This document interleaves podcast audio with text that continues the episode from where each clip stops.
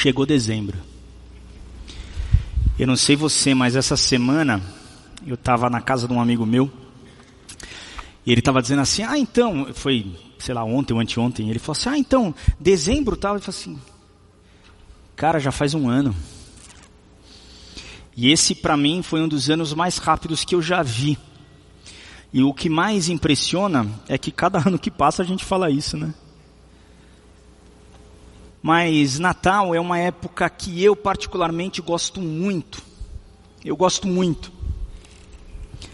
Ah, eu não sei muito bem o porquê, mas tem para mim uma, uma alegria muito grande, é uma, é uma época muito bacana. Mas também eu tenho percebido que é uma época com muitos riscos, muitos perigos para a gente. Porque como tudo nesse mundo gira em torno da economia, como tudo mundo, nesse mundo gira em torno a, do dinheiro, é assim que funciona, é o mundo que a gente vive, ele virou uma época muito forte comercial.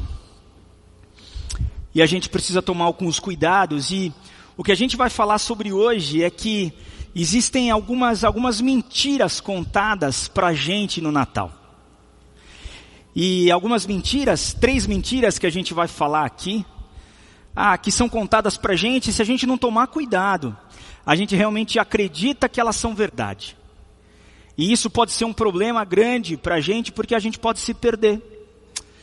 E no final da história, a gente perdeu o real sentido do Natal o real sentido do porquê que tudo isso aconteceu e qual foi a, a, esse movimento de Deus em direção a cada um de nós, em direção à humanidade como um todo. E a primeira mentira que é contada para a gente é a seguinte: se você for uma pessoa boa, coisas boas vão te acontecer.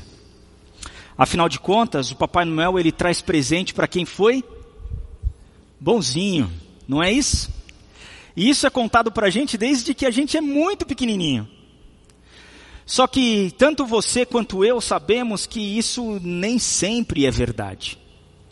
Pode ser que sim, pode ser que não. Eu tenho lido o livro de Eclesiastes e, e, estudado um pouco esse livro e eu gosto quando Salomão fala isso, olha, pode ser que sim, pode ser que não. Porque é assim que funciona. Então, nem sempre, se você for uma pessoa boa, coisas boas vão te acontecer. Mas a verdade é que o Evangelho é sobre o que Jesus fez para cada um de nós e não sobre o que nós temos que fazer. É uma mudança de paradigma, é olhar para um lugar diferente. Para de olhar para você mesmo e olha para aquilo que Jesus fez. Isso foi o Evangelho. Foi por causa dele que a bondade veio até nós.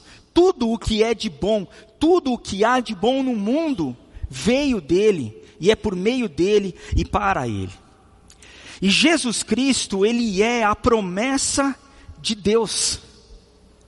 O Natal, ele não é somente sobre muitos presentes, muitos presentes que a gente vai ganhar, mas sim, é sobre um grande presente um grande presente que limpa o nosso passado e que garante um futuro e um futuro diferente. E quando a gente olha para essa questão da promessa de Deus, da promessa de Cristo, como, como, é que isso foi caminhando? A gente tem no Antigo Testamento diversos momentos que a gente vê essa questão da promessa de Deus acontecendo. E a primeira deles acontece logo depois da queda. Deus havia feito o homem perfeito, o homem e a mulher, ele havia feito o homem e a mulher para eles serem reis. Era isso que, que nós fomos feitos para isso, para reinar sobre toda a, a, a criação que Deus tinha colocado ali, mas, por livre e espontânea vontade, o homem resolveu não aceitar aquilo que Deus tinha falado para eles. E por conta de uma ação impensada de Adão e Eva, o pecado entrou no mundo e as raízes do pecado, elas são muito maiores do que a gente pode imaginar. Tudo o que há de mal na nossa humanidade, na humanidade e na nossa, no nosso mundo, acontece por causa do pecado. Mas, assim que aconteceu isso, quando Deus estava falando, ele falou para a mulher, ele falou para o homem, e ele falou para a serpente, que ali era Satanás, e disse o seguinte: Eu porei inimizade entre você e a mulher, entre a sua descendência e o descendente dela. Este lhe ferirá a cabeça e você lhe ferirá o calcanhar. E é legal no texto que ah, Deus não chega e diz, eu é, da, é, darei, né, farei inimizade entre a sua descendência e a descendência dela. Não. Fala sobre o descendente dela. Então aqui é a primeira promessa que a gente vê na Bíblia, falando sobre alguém que viria. Esse alguém que viria e resolveria o problema e seria o inimigo de Satanás. O descendente dela foi aquele que veio através de um nascimento virginal. Maria, ela, antes de Jesus nascer, Maria não tinha tido nenhuma relação. E Jesus vem por uma atuação do Espírito Santo, através de uma, de uma garota, de uma menina. Maria tinha menos de 14 anos de idade quando Jesus nasceu. E ele nasce ali dela. Além disso, fala que a serpente ferirá o calcanhar dele. O que, que isso mostra? Mostra a, todo o sofrimento que Jesus teve na cruz e todo o sofrimento que ele teve na vida. Sim, a serpente feriu a Jesus, mas Jesus foi aquele que feriu a cabeça da serpente. E quando você fere a cabeça da serpente, o que acontece com a serpente? Ela morre. Tá bom, a serpente ela feriu o calcanhar do descendente dela, que realmente mostra muito sofrimento, mas o descendente dela, Jesus Cristo, foi lá e feriu Satanás. E é muito interessante que os anjos, né, os demônios, eles são criação de Deus e eles não são onipresentes. E eles não sabem tudo o que vai acontecer. Então eu realmente acredito que ali na crucificação, Satanás achou, achou, que ele tinha vencido. Mas coitado dele, ele não venceu. Ele não sabia toda a história. Ele não sabia a vitória que Jesus Cristo teria sobre ele, sobre o mal, sobre a morte, e que isso nos traria vida. Então, a primeira promessa é a promessa de liberdade que acontece ali em Gênesis 3,15. A segunda promessa que a gente gostaria de trazer aqui é uma promessa de novidade. É uma promessa que foi escrito pelo profeta Isaías e está no capítulo 11 dele, no versículo 1 a 5. E diz assim: Do tronco da linhagem de Jessé brotará um renovo, sim, um novo ramo que de suas raízes dará frutos e o Espírito do Senhor estará sobre ele. O espírito de sabedoria e discernimento, o espírito de conselho e poder, o espírito de conhecimento e temor do Senhor. Ele terá prazer em obedecer ao Senhor, não julgará pela aparência, nem acusará com base em rumores. Fará justiça aos pobres e tomará decisões imparciais em favor dos oprimidos. A terra estremecerá com a força de sua palavra, e o sopro de sua boca destruirá os perversos. Vestirá a justiça como um cinto, e a verdade como uma cinta nos quadris. Então a primeira coisa que fala é de um novo ramo, um novo nascimento, um novo crescimento. Isaías escreve isso em uma época em que a Israel já estava dividida e o reino do norte já tinha sido levado e destruído pelos assírios. E ele escreve para os reis ali de Judá, dizendo: Olha, está é, tá acontecendo uma coisa muito ruim agora, mas da linhagem de Jessé, Jessé foi pai de Davi. Então, da linhagem de Davi virá um novo ramo, virá algo novo, virá uma novidade. E esta pessoa que virá, aquele que virá, terá um novo olhar para a vida. Ele não vai julgar conforme a aparência, ele não vai julgar conforme a riqueza, Ele terá uma nova ordem, um novo critério de justiça. E ele vai olhar para todo mundo, ele vai orar em favor dos pobres. Ele vai trazer justiça diante dos ímpios. E ele vai trazer a verdade e a retidão. Então a gente vê nesse texto que tinha uma promessa, uma promessa de novidade. A próxima promessa que a gente vê está em 2 Samuel 7, que diz a promessa de eternidade. É um texto muito bonito, é um texto em que Deus faz uma aliança com Davi. E diz assim, 2 Samuel 7, do versículo 11 em diante, Natan falando para Davi. Além disso, o Senhor declarar que fará uma casa para você, Davi, uma dinastia real. E quando ele fala de casa, ele fala de linhagem, tá bom? Pois quando você morrer e for sepultado com seus antepassados, escolherei um de seus filhos, de sua própria descendência, e estabelecerei o seu reino. E aqui tem duas coisas. Quem foi escolhido para ficar logo depois de Davi foi o rei Salomão. Davi foi o maior rei de todos, foi o exemplo de rei, mas Salomão foi aquele que trouxe ah, o império de Israel ah, para ah, o mais forte, para o auge do império ali. E é verdade que o próximo que seria escolhido foi um descendente de Davi, foi Salomão. Ele é que construirá uma casa para meu nome, estabelece, estabelecerei seu trono, trono para sempre. Mas aqui ele está falando duas coisas. Primeiro, ele que fará uma, uma casa para mim foi Salomão que foi que, que fez o templo. Não aquele ali, né, no centro da cidade. Mas o templo de Salomão que foi feito lá em Israel há muitos anos atrás.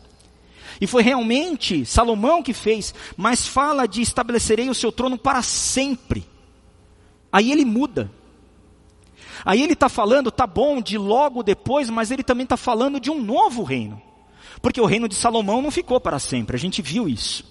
Mas teria um outro. Eu serei o seu pai e ele será o meu filho. Se ele pecar, eu o corrigirei e disciplinarei com vara, como qualquer outro pai faria. Contudo, não retirarei dele meu favor como retirei de Saul, quando o removi do seu caminho. Sua casa e seu reino continuarão para sempre diante de mim para sempre, e seu trono será estabelecido para sempre.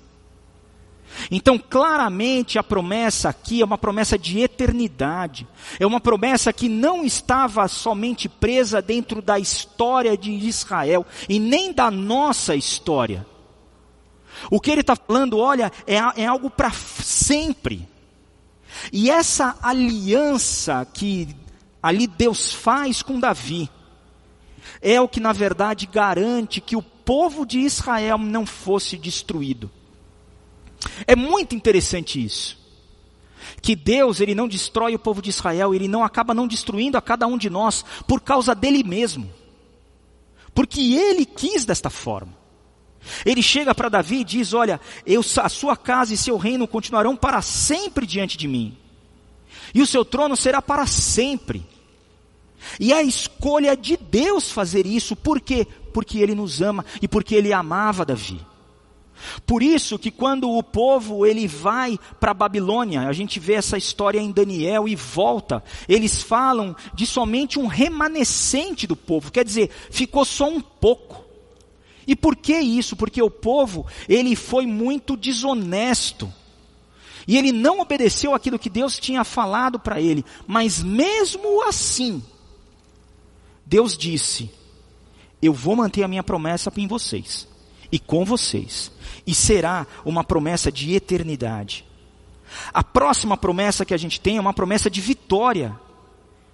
Uma promessa de vitória num texto lindo de Isaías 53, versículo 2 em diante, e diz assim: Não havia nada de belo nem majestoso em sua aparência, nada que nos atraísse foi desprezado e rejeitado, homem de dores, que conhece o sofrimento mais profundo.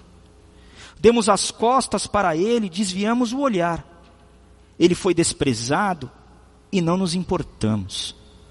Apesar disso, foram as nossas enfermidades que ele tomou sobre si. E foram as nossas doenças que pesaram sobre ele. Pensamos que seu sofrimento era castigo de Deus, castigo por sua culpa. Mas ele foi ferido por causa de nossa rebeldia e esmagado por causa de nossos pecados. Sofreu o castigo para que fôssemos restaurados e recebeu açoites para que pudéssemos ser curados. Todos nós nos desviamos como ovelhas, deixamos os caminhos de Deus para seguir os nossos caminhos. E, no entanto, o Senhor fez cair sobre ele os pecados de todos nós.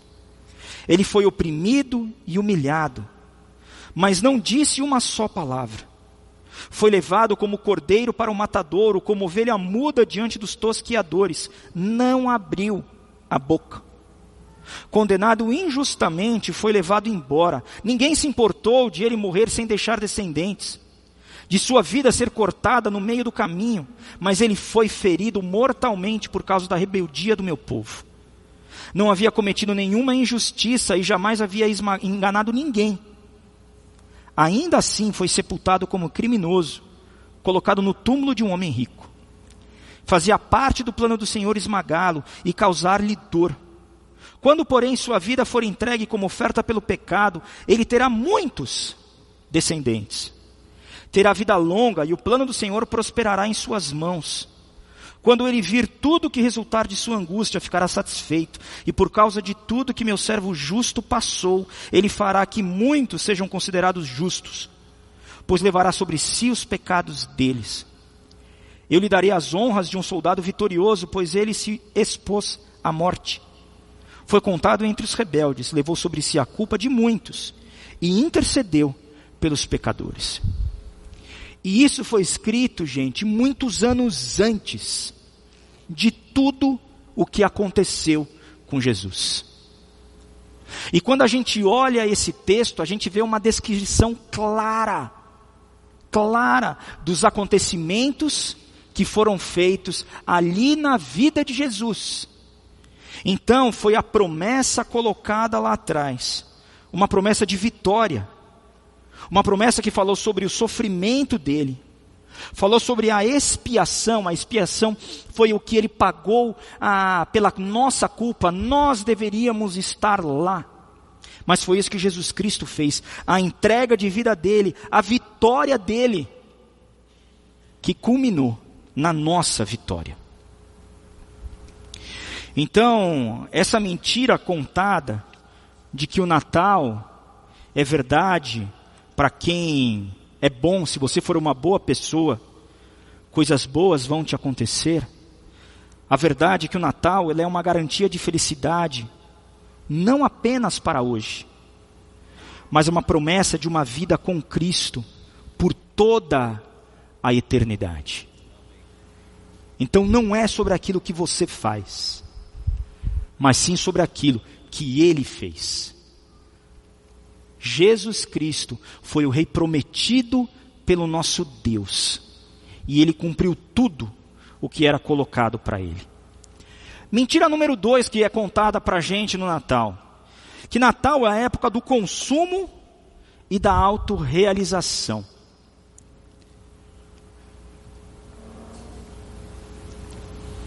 Vocês sabem que no programa do Celebrando, essa época é a época que a gente fala bastante sobre recaída. E por quê? Porque Natal é tudo muito, né? E é muito consumo, então para quem tem problema com questões de consumo, é difícil. É muita comida, então para quem tem problema com comida, é muito difícil. É muita bebida, então para quem tem problema com bebida, é muito difícil. É muita família. Então para quem tem problema com família, é muito difícil. E vocês sabem que para mim, pessoalmente, é bem difícil passar pela Black Friday. E eu vou dizer uma coisa para vocês. Eu não comprei nada na Black Friday. E isso para mim é uma baita de uma vitória. Eu quase comprei. Eu botei ali no carrinho do, do submarino. Mas daí eu falei: não, não, não, eu não preciso. E graças a Deus o celular tinha acabado. E daí eu falei: é Deus, é assim mesmo. Natal não é uma época de consumo. Natal não é uma época sobre coisas para si, sobre algo para alguém. É uma ideia de que tudo que você não conquistou agora vale a pena, porque tem décimo terceiro salário, tem um monte de crédito e compre, compre, compre. Não. Cada bênção que a gente tem recebido é uma oportunidade para a gente ser generoso com a outra pessoa. É isso que Deus tem falado para a gente. Mas para isso ser verdade, é necessário que, que a gente faça uma renúncia. Uma renúncia da nossa carne. Uma renúncia da nossa natureza humana. Por quê? Porque a gente vive em uma cultura, em uma cultura do individualismo. Uma cultura que vai dizer para você e para mim: você merece e eu mereço, eu trabalho tanto. Faz isso para você. Filipenses 2, 5 a 7 diz assim: Tenham a mesma atitude demonstrada por Cristo Jesus, que, embora sendo Deus, não considerou que ser igual a Deus fosse algo a que devia se apegar em vez disso, e vaziou-se a si mesmo. Assumiu a posição de escravo e nasceu como ser humano. Jesus Cristo renunciou, ele abriu mão de todo o poder que ele tinha, para que ele pudesse se igualar a gente, para que ele pudesse se dar para a gente. O Natal é sobre abrir mão do que somos, para que Jesus seja a verdade em cada um de nós. E que a gente consiga apresentá-lo para todas as outras pessoas. É sobre olhar não o que falta, mas entender que temos tudo para olhar o que falta para o próximo. É renunciar a nós mesmos, olhar para Cristo e olhar para o próximo. Para isso ser verdade, além da renúncia, é preciso ter uma entrega. É verdade que é um esforço, é um esforço ir na direção do necessitado toda essa campanha de Natal que a gente tem feito não é por nossa causa. Não é porque a gente acha bonito, é porque a gente quer sair na foto, ou porque eu quero botar no Instagram que eu tenho ajudado muita gente, não é nada disso. Mas é para a gente repartir aquilo que Deus tem nos dado. E você também é convidado a repartir aquilo que você tem. Só que fazer isso dá um esforço, gera um esforço, sim. Muitas vezes o mais fácil é você chegar lá e, e dar a sua oferta. Talvez não, talvez isso seja um grande esforço para você, mas e o seu tempo? E o seu tempo, seu valioso tempo, o que, que você tem feito com ele? Então, a gente vê como Jesus Cristo utilizou tudo o que tinha e foi em direção a pessoas que realmente necessitavam. Ele falou com a mulher samaritana, uma mulher totalmente isolada. Ele volta para ver Maria, Marta, ele volta para ressuscitar Lázaro, mesmo tendo um grande risco de morte. E acima de tudo, Jesus Cristo sai do céu aonde ele estava com todo o conforto da sua comunhão plena com o Pai e com o Espírito, e vem ao nosso mundo ser um homem e ter as mesmas dificuldades que você e eu temos. Jesus está sempre disposto a ir na direção do nosso vazio,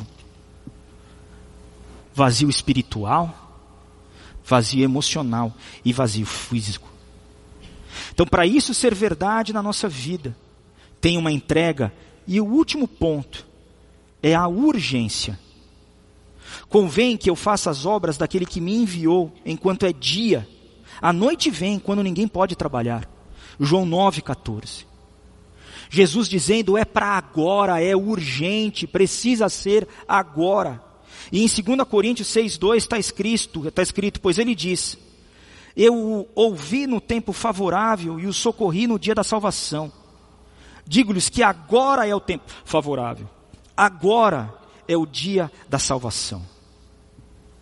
Entenda o seguinte: as pessoas, elas não têm a eternidade toda para encontrar a Deus.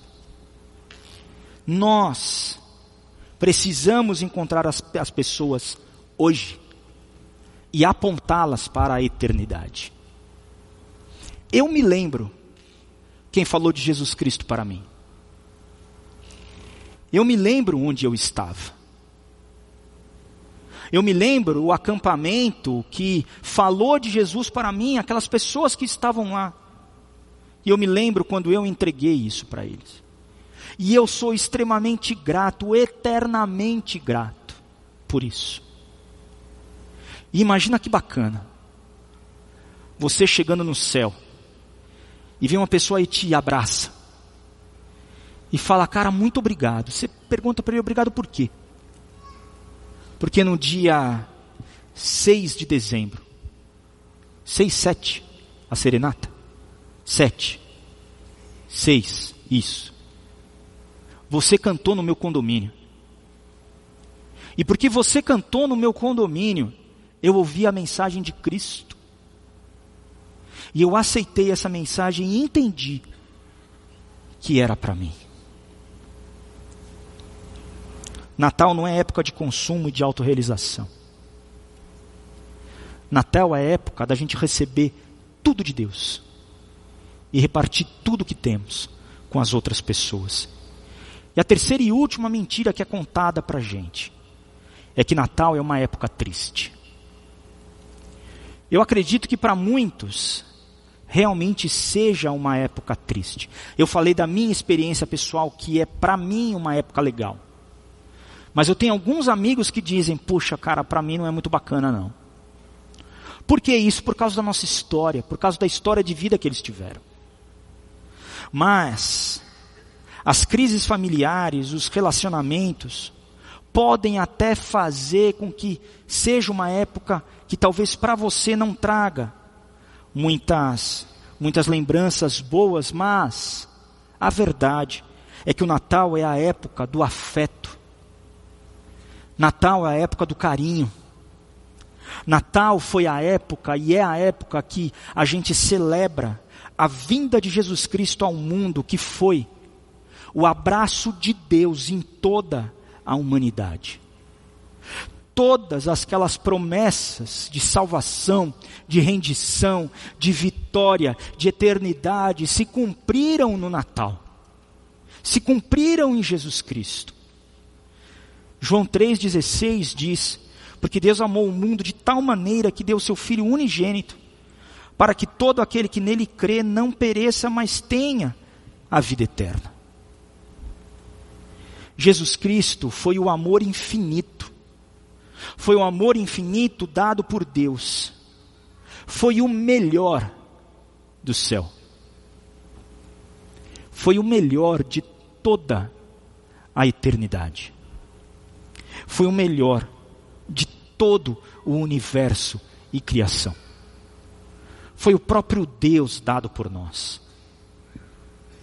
E é uma excelente oportunidade, por quê?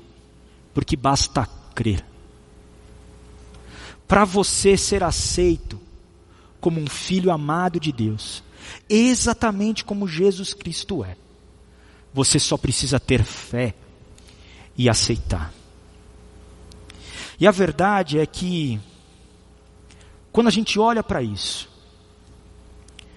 se você olha para o Natal e, e acha que é uma época triste, entenda que você não está sozinho. Não está sozinho. Primeiro, Jesus Cristo está com você. Segundo, a igreja está com você. Jesus Cristo, ele pode restaurar a nossa vida, a sua vida, e Jesus pode restaurar todos os seus relacionamentos. Isaías 9:2 diz: O povo que caminhava em trevas viu uma grande luz. Sobre os que viviam na terra da sombra da morte raiou uma luz, e essa luz é Jesus Cristo. E para a gente concluir, o Natal, a mentira número um colocada, se você for uma boa pessoa, coisas boas vão te acontecer, não.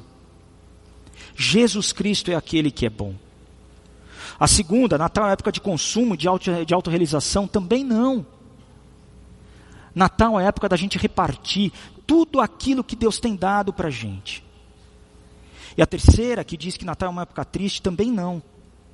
Natal é uma época de comunhão, uma época de carinho, uma época de afeto. A verdade é que se você ficar pensando somente em si, somente em você mesmo, se você ficar pensando, não, eu quero resgatar, eu, eu, eu, você vai perder o real sentido do Natal. O Natal não é sobre eu, não é sobre você. O Natal é sobre Cristo. E o Natal é sobre o outro. Você até pode, nesse momento de final de ano, avaliar o seu ano. Mas, na verdade, Jesus ele te chama para que você repense toda a sua vida.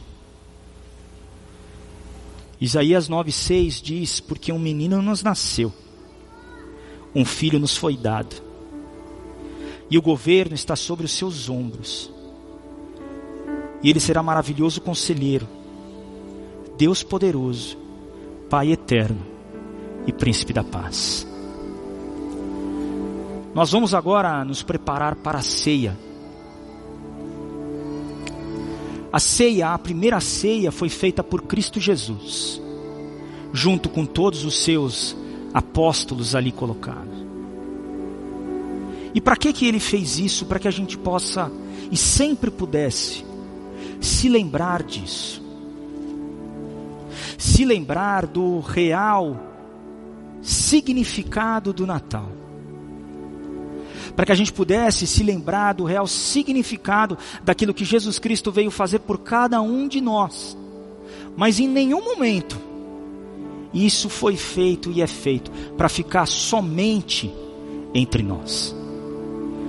Eu quero chamar os pastores que vêm aqui à frente, que vão nos ajudar para fazer a, a distribuição. Também os nossos amigos da recepção que vão nos ajudar a distribuir o, o pão e o cálice. E se você em algum momento da sua vida, você declarou que Jesus Cristo é o Senhor e Salvador da sua vida, você é convidado a participar dessa mesa.